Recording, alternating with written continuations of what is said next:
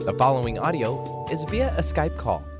Thank you, Eric Kramer. Hi, everybody. I'm Gary Mance. I'm Suzanne Mitchell. It's Saturday, and we're glad you're here.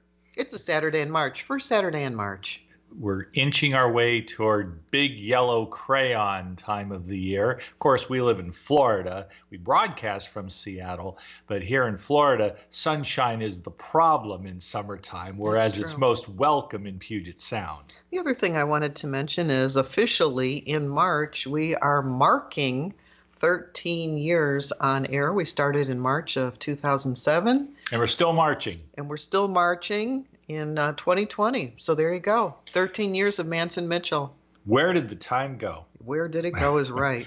Some of that time has been well spent in the company of he who prefers to be known simply as the, the dude. dude. That would be Mike Roberge. Michael, how are you today, sir? Hey, good morning, guys. Uh, I can't believe it's been 13 years either.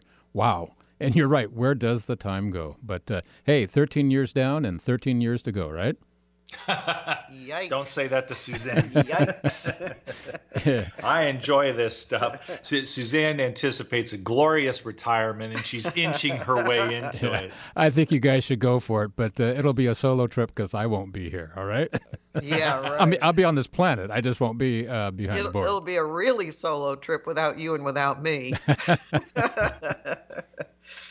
We're delighted that our listeners are with us to hear from Reverend Bonnie Barnard today. She's been on our show before a few times. Yes, she has. Not often enough, but we're glad to say that she's with us today. And, you know, I have a lot of fun with Bonnie. We joke around, we can be sarcastic, and that's all fun.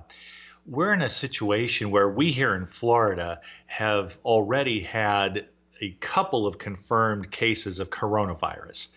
We're also Florida, which means an older population, and it seems that the elders are especially vulnerable to this virus. So we're watching to see what comes east from the west. And of course, what came from China to the west coast seems to, not seems to, it has impacted Washington state, Western Washington in particular, in a devastating way. It's just shocking. Mike, when we watch the TV, I'll tell you something. Yesterday morning, I was watching MSNBC as I usually do. After we get the Weather Channel, we we have to see what's going on weather-wise, and then I go to MSNBC. Lo and behold, they had a picture of the frontage at Bothell High School on national TV, MSNBC, Bothell High School. Now, this was our neighborhood for 10 years. Suzanne and I pleasantly cohabitated in Bothell, just down the street. So we would go walking. We get our exercise that way, and we'd walk past Bothell High School, and it was just our digs, our neighborhood. And to see that on national TV in connection with the coronavirus public health emergency was a stunning moment for us. Here we are in Sarasota, Florida, and I'm looking at Bothell. And in that context, it was truly frightening. So I ask you, Mike, beyond that that shock of recognition when you see something like that, over there at home base, how are people coping with this? How are you coping?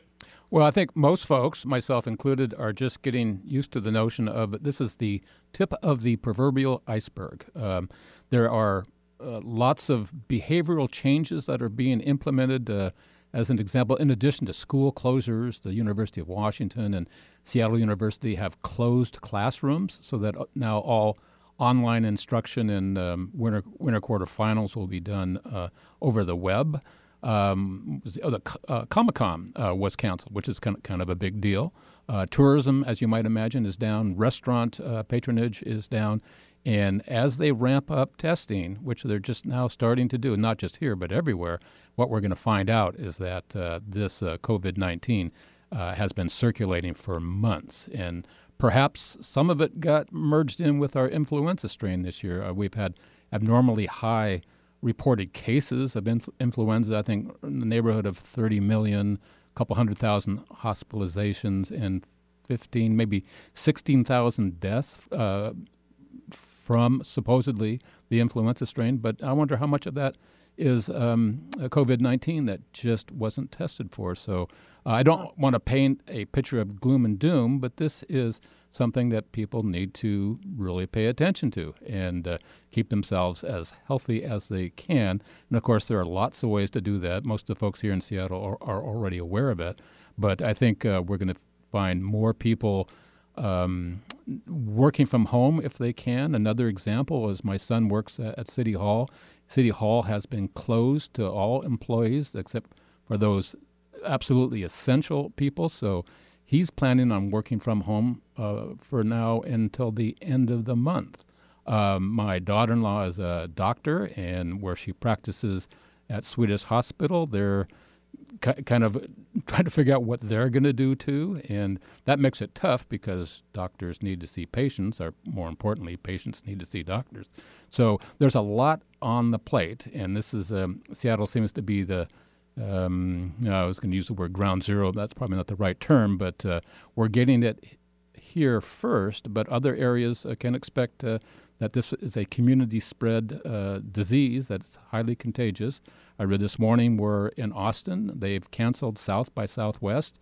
Wow. I mean, that's a really big deal. We're talking hundreds of millions of dollars of impact in the local economy.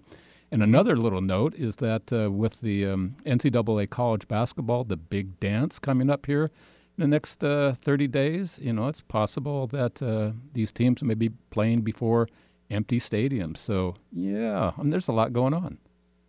Empty stadiums for the NC2A Division One men's basketball tournament.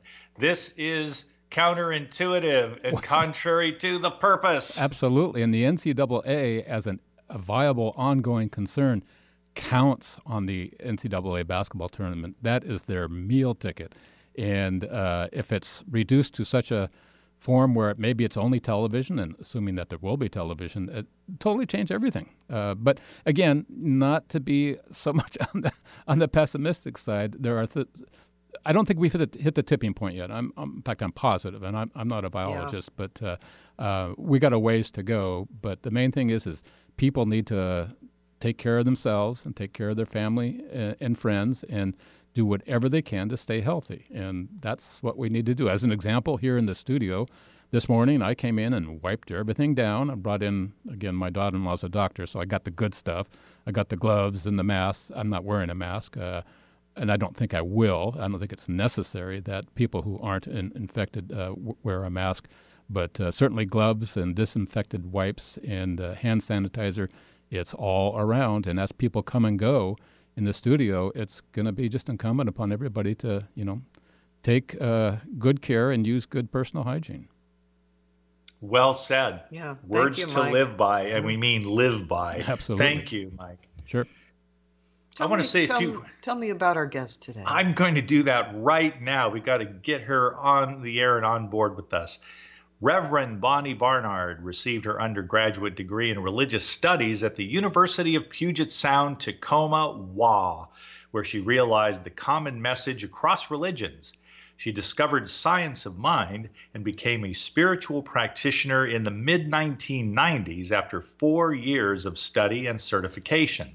For five years, Bonnie had a full time private practice with an office in Seattle, working one on one with clients specializing in revealing health and realizing business success.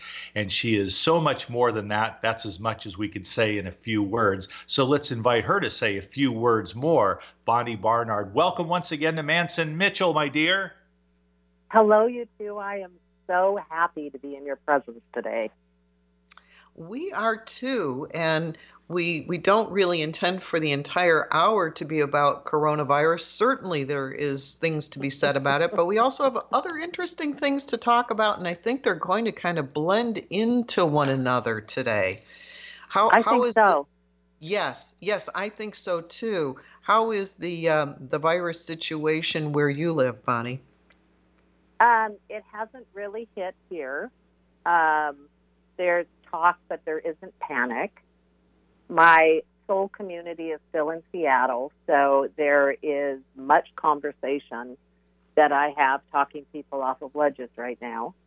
um, from the Seattle area, and um, their recommendation to me is to start loading up on goods now before the panic down here hits.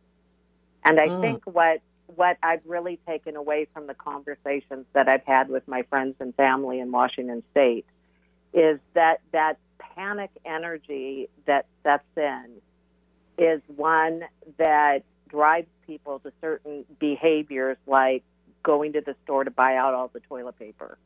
And so um, part of the thoughtful planning that can be done as far as the physical level goes is to, before any kind of concern hits your specific community, is just to make sure you have an ample supply of your basics in the house so that you're not part of that crazy um, run on um, in stores. So that's Well, that that's was my one big too. takeaway. Yeah, that's been my one big takeaway is that on the physical level is that just make sure you have your supplies so you're not part of that that ramp up. Good idea. Thank you. I want to ask you a metaphysical question, Bonnie, in regard to coronavirus. I got Yeah. thinking about this over my breakfast coffee, and I said, I'm going to go ahead and toss this little conversational grenade toward Bonnie and see what she has to say. Yeah. Uh, it is my contention that one of the biggest obstacles to human understanding is, ironically, the very fact that as a species, human beings think of ourselves as being the big species on campus. We tend to an- anthropomorphize God. We are Yeah. ethnocentric. If it's about us, it counts. All the other species can get in line. And then along Mm. comes something like the coronavirus, and there have been contagions before throughout history. We know this. But in terms of coronavirus, I'm curious to know if you see this as something within the context of a divinely inspired, evolving reality, and God, we could play with that for days, or is it something more fundamental? My suggestion to you, Bonnie, and please give me your reaction, take all the time you want. My sense of it is that we underappreciate the intelligence of the universe, which does not show particular favoritism to human beings because we are human beings. It's a matter of the outworking of evolution with, with countless competing intelligences, all of which want to have their slice of the cosmic pie or they're striving for supremacy in their realm at the level of their own consciousness. And these intelligences don't much give a damn whether we human beings think we're all that in a bag of chips or not. They wish to survive and thrive in their way, just as we do societally. That's my take on it. Boy, you're a big thinker, Gary. A big something, I, love- don't know. He, I love- he is a big thinker. Holy, holy cow, Gary. Um, I well, uh, my belief in God is um, that it is a presence. It isn't a beingness. So it is a it is a field. It is the field. It is the totality. It is life itself unfolding. It is love. It is joy. It is abundance. It is a um, revealing of itself through all forms of life, in, including humanity. And so the question I ask is different than the question you asked during something like this, during anything, because God knows that each one of us in our life path have had experiences that have caused internal panic, whether it's been a collective or an individual experience. And the question for me is Am I willing to go deeper into my soul and go to a place that isn't impacted by the panic? Or am I going to dive in with humanity and play the game of this is scary, let's panic together? And I've done both, right? I mean, like, who hasn't? But I'll tell you, it is so much more delightful and powerful and enduring to go deeper into the soul. and have a conversation and a connection from that place than it is to join the crazy party. You know, uh, Bonnie, when you're talking about that uh, ever pervasive presence of life, and when I was hearing uh, Gary's question, it seems like from one perspective, we really take things personally and yeah. we expect our personal God to yeah. respond to us when, as you said, it's not an uh, an anthropomorphized, you know, man in a white beard, but an overall all presence accounting for all life on Earth. Mm. And um, and and it's interesting when you're talking about deeper into your soul because I I was faced with a problem a couple of nights ago that I wasn't sure how to solve. And as I was going to sleep and doing my nightly prayers, I, I gave over this problem to what I consider that presence, that divine, and said, can, can you help me with this? Because mm. I don't think I'm quite up to figuring it out. Beautiful. And I and I need help with this problem. Now, I don't do that on a regular daily basis, but it was like I came to a crisis point where I needed some help. And so I, w- I would say, would you say that that's me going into my deeper soul at that point? Yeah, absolutely. That's beautiful. Because, um, you know, I've shared this on your show before, is that um, I had my first direct experience of what I call God at age five. And since then, it's been my life journey and my life path to know and to realize and to experience the presence of God in this lifetime. That's all I really care about. I mean, I just am like a leftover monk from another century. What I value more than anything else on the planet is to know God, is to know that infinite eternal presence. And so I spent three years, as I've shared on your show before, in silence and solitude just going deeper and deeper and deeper and watching the traumas and the dramas and the stuff come in and out of my body and allowing myself to get to a place where I could hear and know the presence as the ultimate reality and be able to step into life from a different place and be able to see life more as an opportunity to play out what we know from each one of us individually in a shared space, if if that makes sense. And during that period, what I came to realize, um, Suzanne, is that for me, the definition of the soul is where the human and the God come together as one. And so, if you look at the symbol of a cross in Christianity, there's a place where the horizontal and the vertical connect. There's a place where that which is eternal and that which is temporal come together in a shared space. And if you look at that um, um, Jewish symbol of the um, cross, there's also the interconnected spaces. And so I see the soul as being that place within us where connection takes place. And so you're beautiful. That's the best that's just such a great example, the beautiful example of saying my personality, my constructed self, in and of its own limited beingness, can't handle this. This isn't like this. This needs more than this construct. I am going to go into the well, whatever word you give it God, life, peace, the eternal, whatever, Jesus Christ, you go into that space within your being and you say, "Here, I'm giving it. I'm giving it to you. I'm giving it to that place that knows what to do with it because I don't."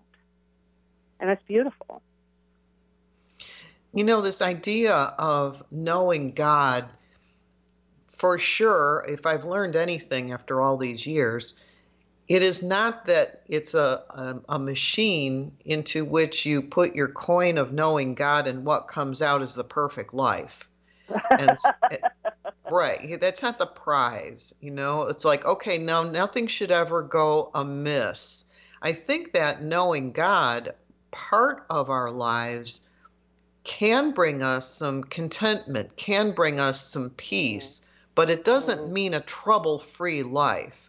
And with what is going on uh, around the world, especially with this contagion, it, it doesn't mean if we know God, we're not going to get sick or we're not going to get the virus. But there, there's probably a, a, a better space for us to be in mentally while this is going on. Yes? Yes. And if I could share a little bit more, um, I, during that three year period, as I was peeling back the layers and having things revealed, I remember driving to therapy one day because God knows I needed to be supervised to being alone. I mean, like someone needed to know I wasn't going off the deep end, right? So I remember driving to therapy and I remember having the thought that it had been about three weeks that I had been in a space of this just incredibly dark internal place that felt like a a deep depression of apathy where there was no energy. It felt energyless. And as I was driving to therapy, I asked myself, where am I? What where is what is this field I'm in right now? And the answer that came back was this is the place where people commit suicide. This is the suicidal field. And I said, well, how come I'm not committing suicide? And I then saw this as I'm driving, and this was happening in my being. It was, you know, surreal like everything. Is that I saw this um, light expanse on the borders of this darkness. And the voice I heard inside of my being said, It's because you know the prayer field exists.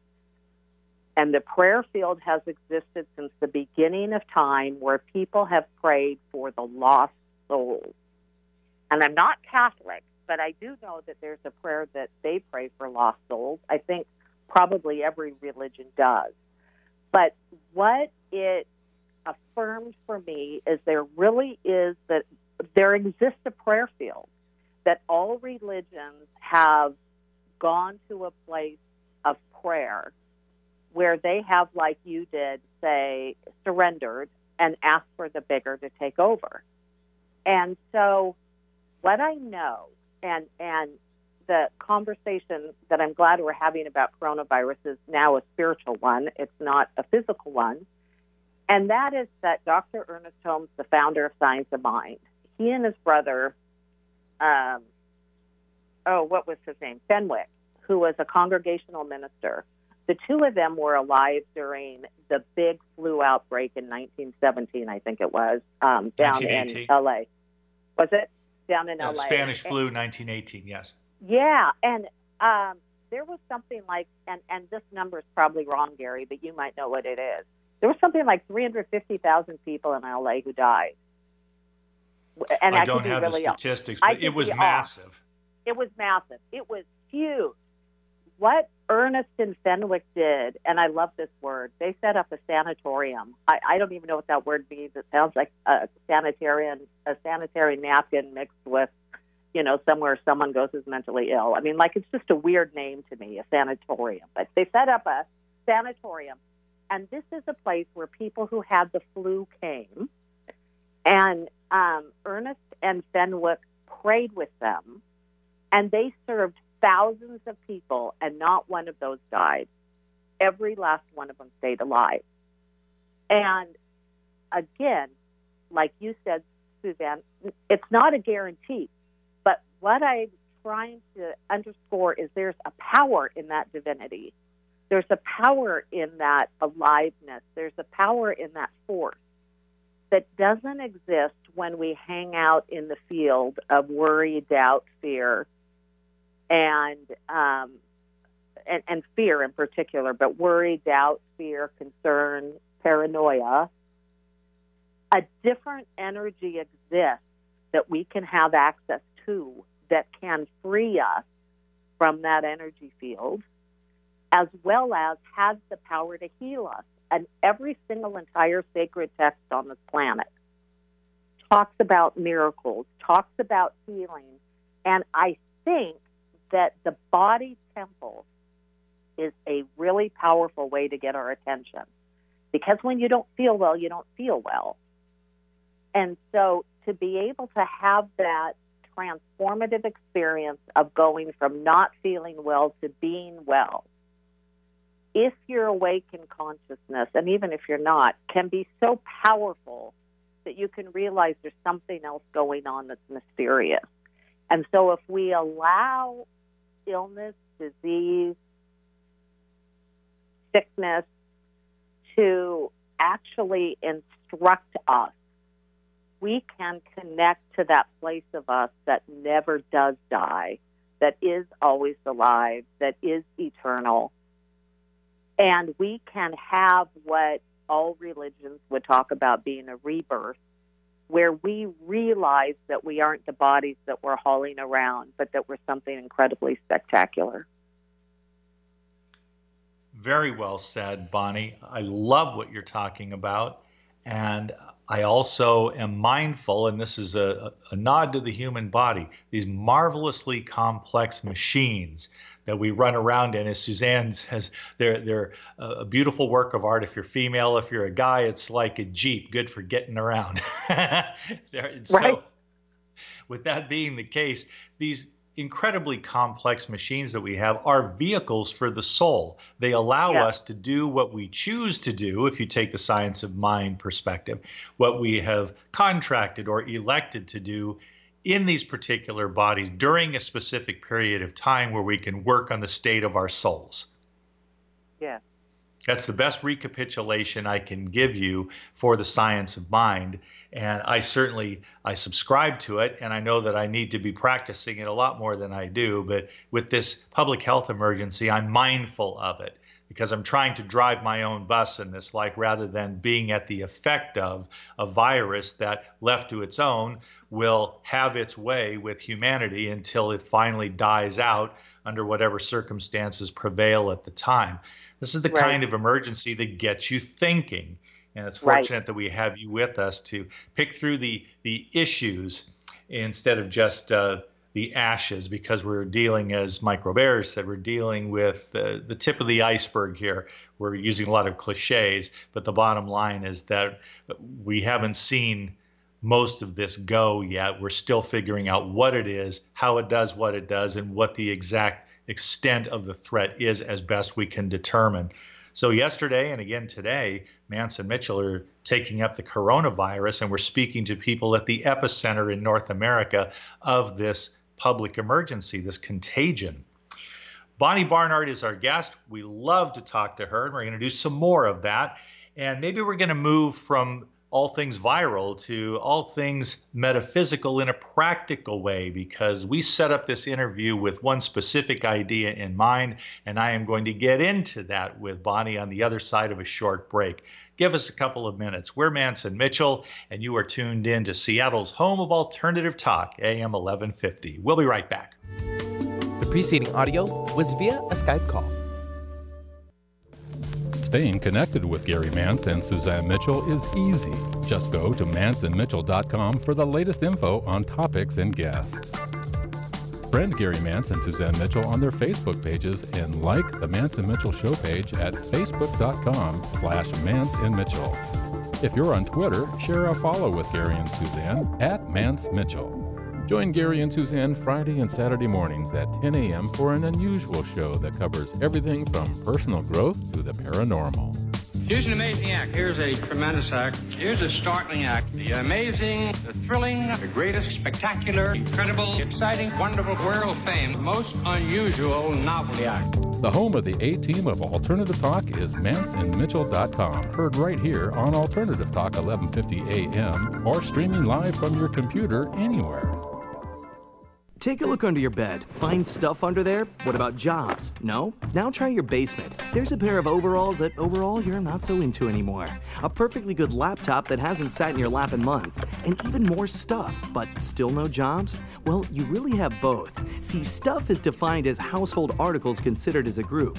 Sometimes this stuff is no longer needed. Wait, no longer needed? That can't be right. Because remember those jobs you were looking for? Those are really needed, and they're the stuff inside your stuff even inside that winter coat that moved with you to Phoenix. Our job is to unlock those jobs, and it starts when you donate your stuff to your local Goodwill. Here's how we do it. When you donate to Goodwill, we sell your stuff to provide job training for people right here in your community. So just by teaming up with Goodwill, you help create jobs. And isn't that worth parting with the leftover keytar from your 80s cover band? Goodwill. Donate stuff, create jobs. Find your nearest donation center at goodwill.org. A message from Goodwill and the Ad Council. On Friday, Mance and Mitchell play DJs for a Day. Feeling lucky on Friday the 13th? Lucky You music to enjoy for an hour. On Saturday, Christopher Hill talks about the roots of rock and roll music and its endurance over many decades from his book, Into the Mystic. Bringing you mastery and mystery since 2007. We are Mance and Mitchell, Friday and Saturday mornings at 10 on Alternative Talk, AM 1150. Find our app in the Apple App Store or Google Play Store and take us with you wherever you go. Alternative Talk AM 1150. The following audio is via a Skype call.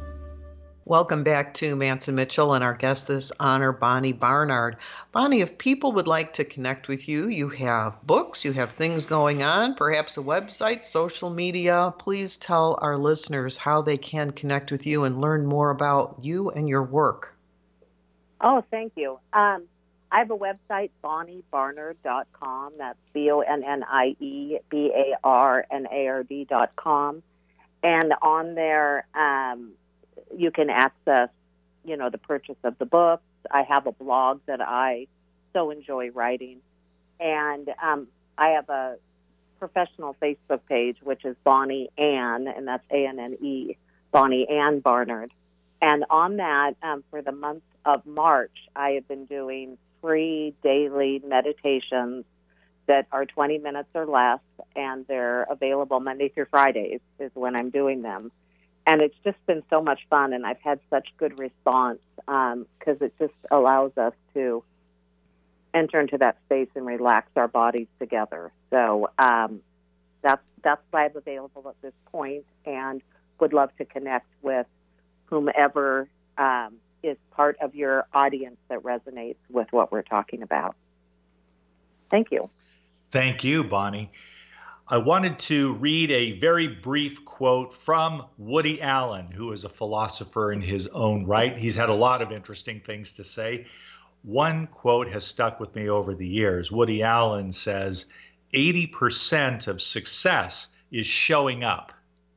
I, find, ah. I don't know exactly how he settled on 80%, but I agree with the spirit of the thing.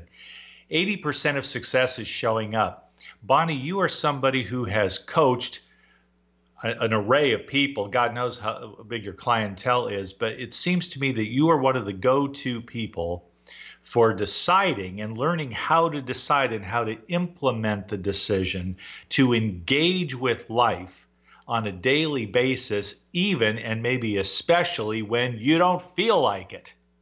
Mm.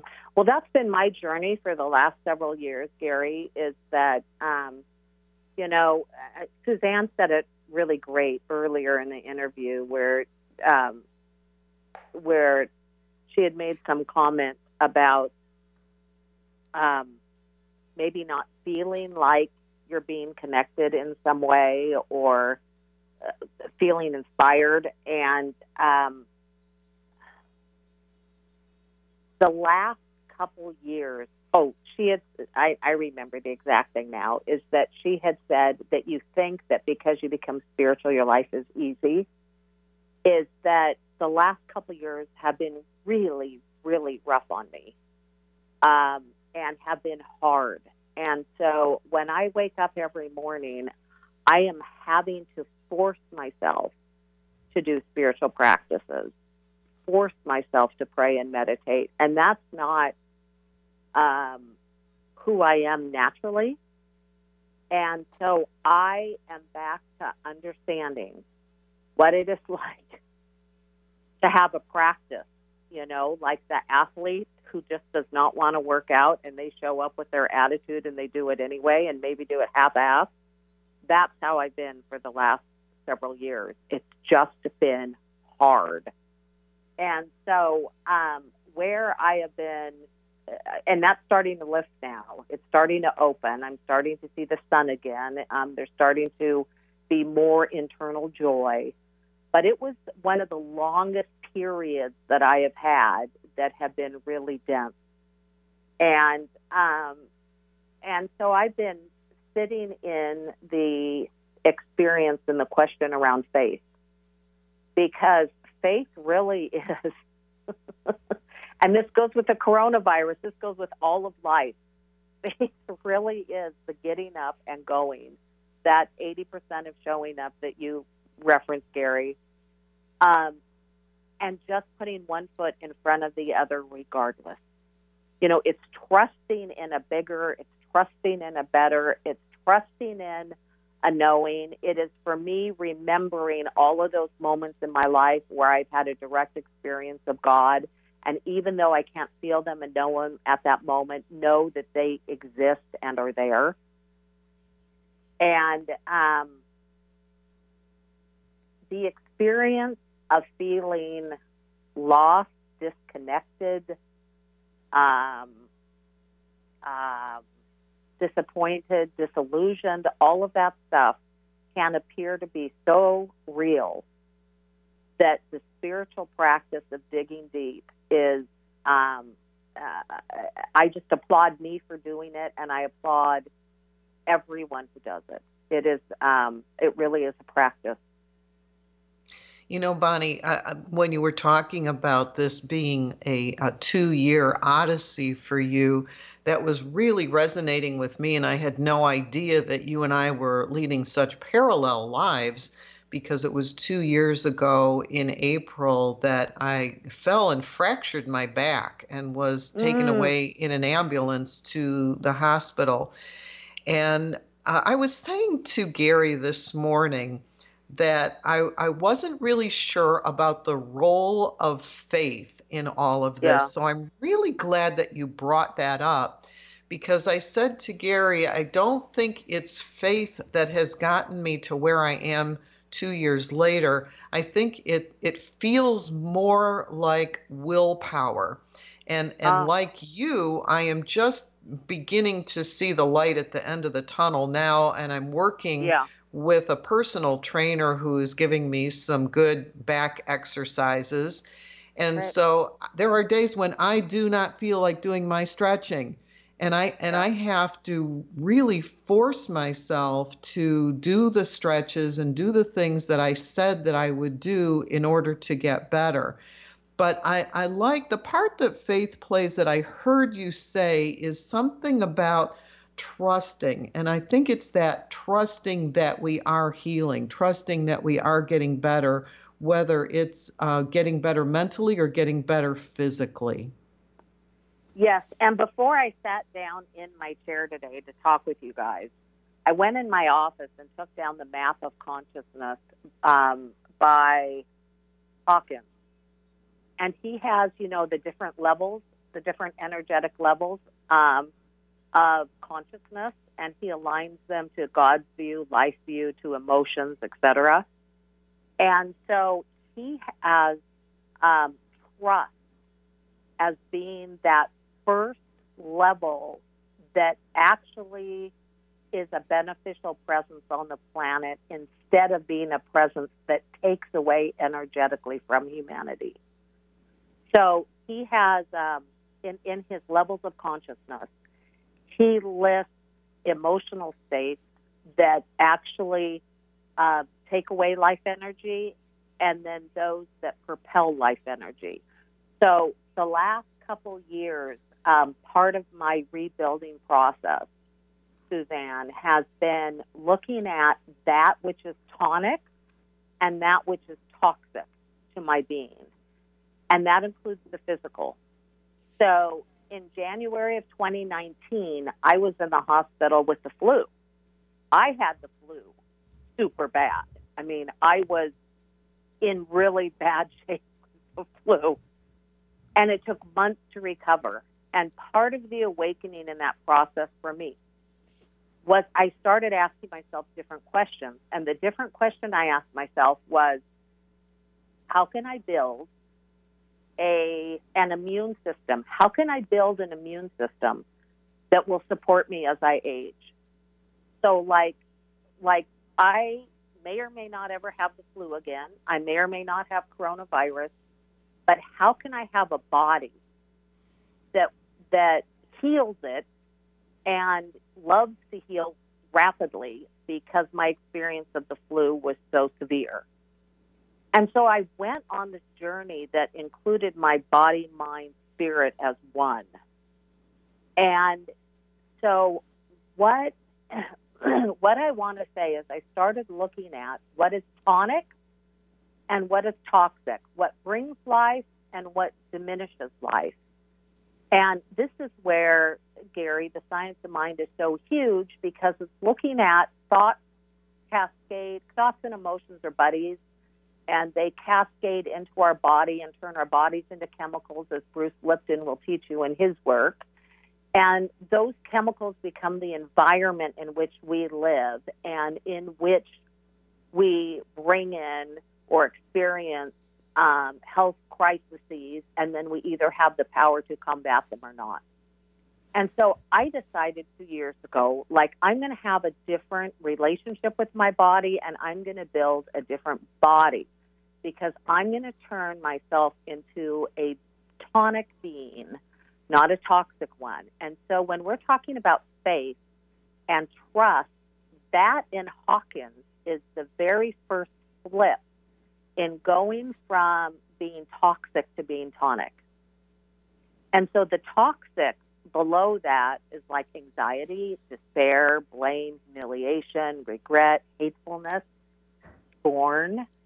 And so when we start having faith, it's like we turn on a light switch that says, I am going to have the belief, I'm going to have the faith, I'm going to have the realization that my life can be different than this and that I have the power within me to move from being that which doesn't serve me and humanity to that which does.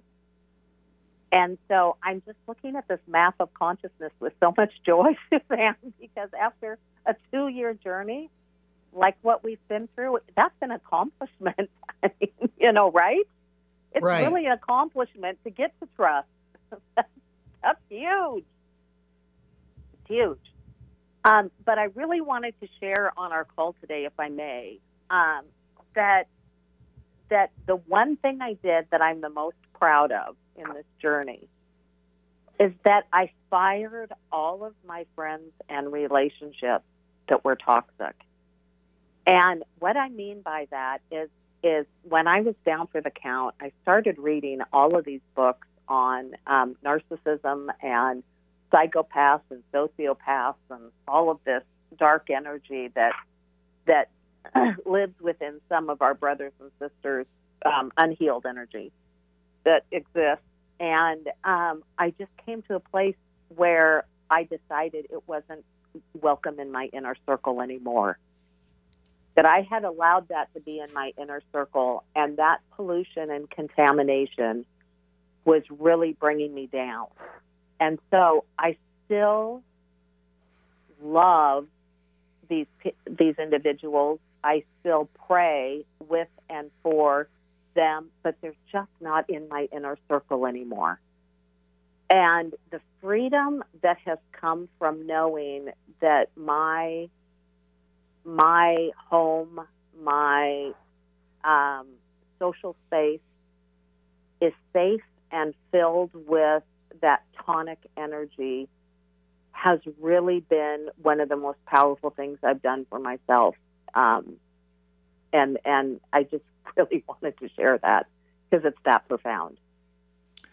That is relevant to myself, I think to Suzanne, and I know it's relevant to many, many people, particularly those who take the metaphysical view of life, Bonnie.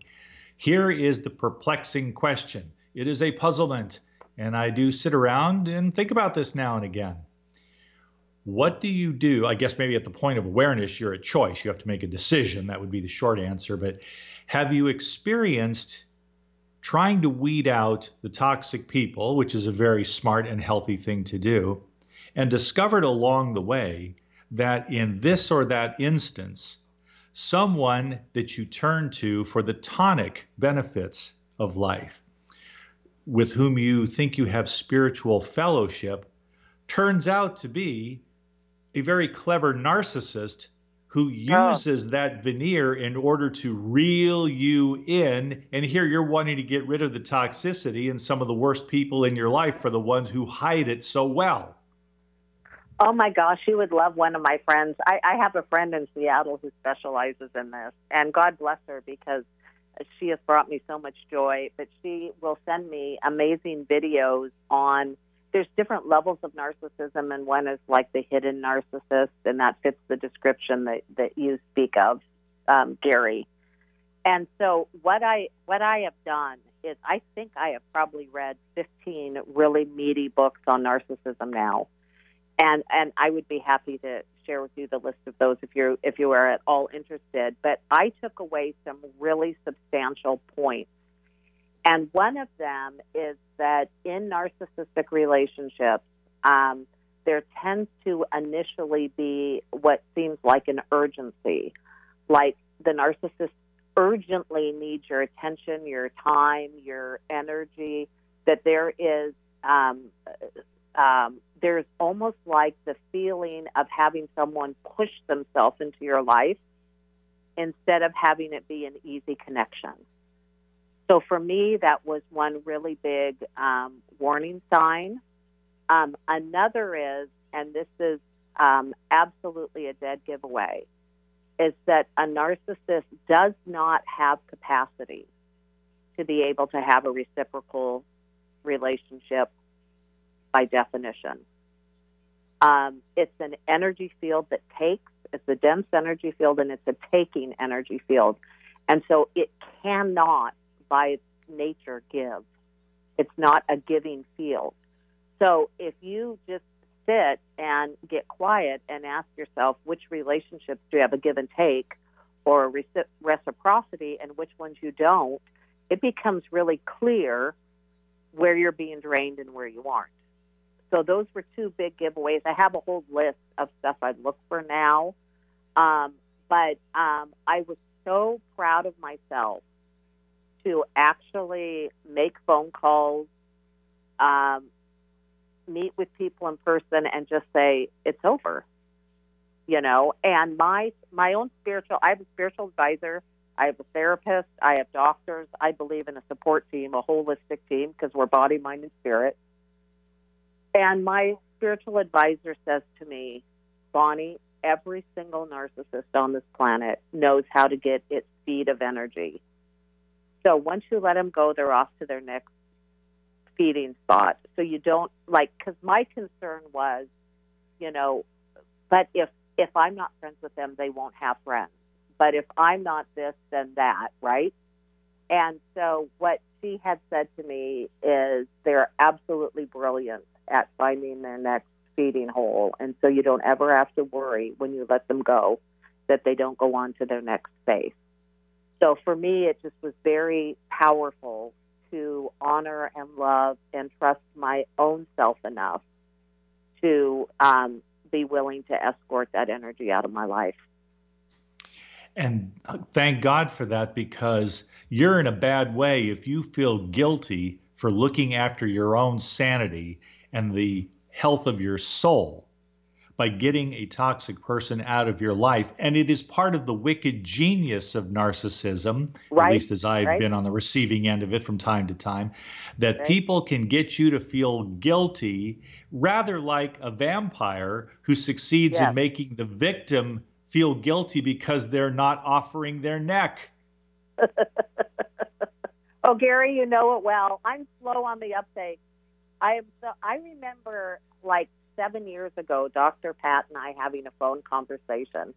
And she was so beautiful. And she just said to me, Bonnie, get narcissism out of your life. Get that energy out of your life, and everything will change and be transformed. and I couldn't hear it because I couldn't see it. You know, and if only I had been awake enough to get it, um, and I wasn't. And so um, I that's been part of the journey in the last several years of looking at tonic versus toxic, and um, saying, okay, in order for me to be of of service, to be the connected light that I am, in order to bring forth my glory, then there's some self care things that need to happen. And um, and that was one of the biggest shifts that I've made.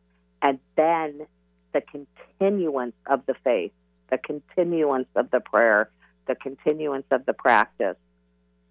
Oh my goodness. I have also learned that um, one of, I just finished reading a book by Dr. Lissa Rankin that I totally recommend to everybody listening called Mind Over Medicine. And in there, she, um, you know, she says that um, loneliness kills people early. Um, you know, that people will die seven and a half years earlier earlier than other people if they're lonely. But you'll die even sooner if you're in bad relationships. So don't, you know, don't confuse those. But she said that longevity health exists when you have and are in relationships with tonic people and where you can laugh and have joy and have barbecues and you know uh, go to movies and take walks and do all that healthy stuff and so one of the health advices um, that we have as we're talking about the full corona outbreak is that where we build our um, immune system so strongly is to stay connected with people that we love so there's just oh, I like, like that. Yeah. there's there's layers and levels of well-being. I guess is what I'm what I'm coming to learn. And um, there's ways to tend to the body, the mind, and the spirit. And the closer that we are to our own soul, we realize they're all the same. You know, we realize that our body is the same, uh, and how we treat our body is how we treat our mind, is how we treat our spirit. You know, that like we categorize them, but it's really the same thing and it is that we were put on this planet to learn and grow and explore and have joy and play and create and all this stuff. And when we get off track and start being miserable, that is a sign to us that something's off, right? yes. Yeah. That is very, very well stated. You know, we've gone almost all the way through this hour. I have not heard a word about your wonderful book of affirmations and how to construct them. That is such a useful practice. Talk about that for a couple minutes.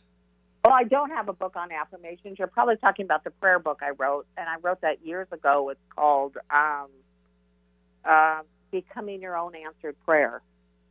And it's a book on affirmative prayer, on how That's to. what I meant. Uh, yeah, yeah, yeah, yeah. So it's called Becoming Your Own Answered Prayer. Um, and it's really taking um, what we learned in religious science, the five um, steps of affirmative prayer, and laying it out in a book with um, practices on on how to be able to pray from the place of faith instead of from the mind. You know, so it's deeper. It's a it's a deeper form of prayer, which is really quite beautiful. So, um, yeah, I haven't written any books as of late, Gary, and and I'm starting to itch, starting to get that itch. That's the So- divine discontent. You know that. Yeah, so that that might be coming. But you know, I know that we are coming close to an end, and so I just I want to tell you too how much I adore you. Like I really looked forward to today, and I feel like we were sitting at a kitchen table having coffee. To us, that's the ideal interview.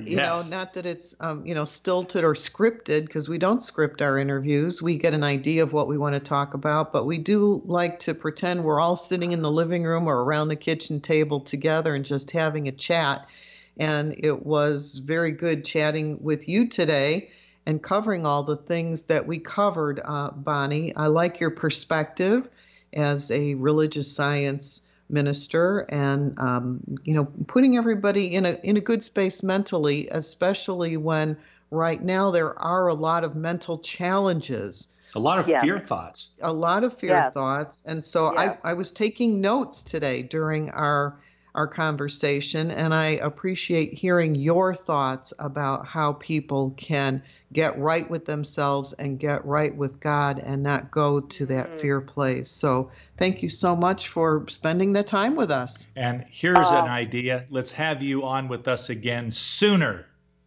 Oh, I would, I would love that. And Suzanne, if you go to my website, bonniebarnard.com, and go to the blog, just I wrote a blog just like two days ago where I included in it Lissa Rankin, the um, doctor I just referred to. She has an intake form where she asks these amazing questions for you to answer about your life so that okay. you can become congruent in order to have good health. That's and a great so, bit of advice. You. Thank yeah, you, Bonnie, for being with that. us today.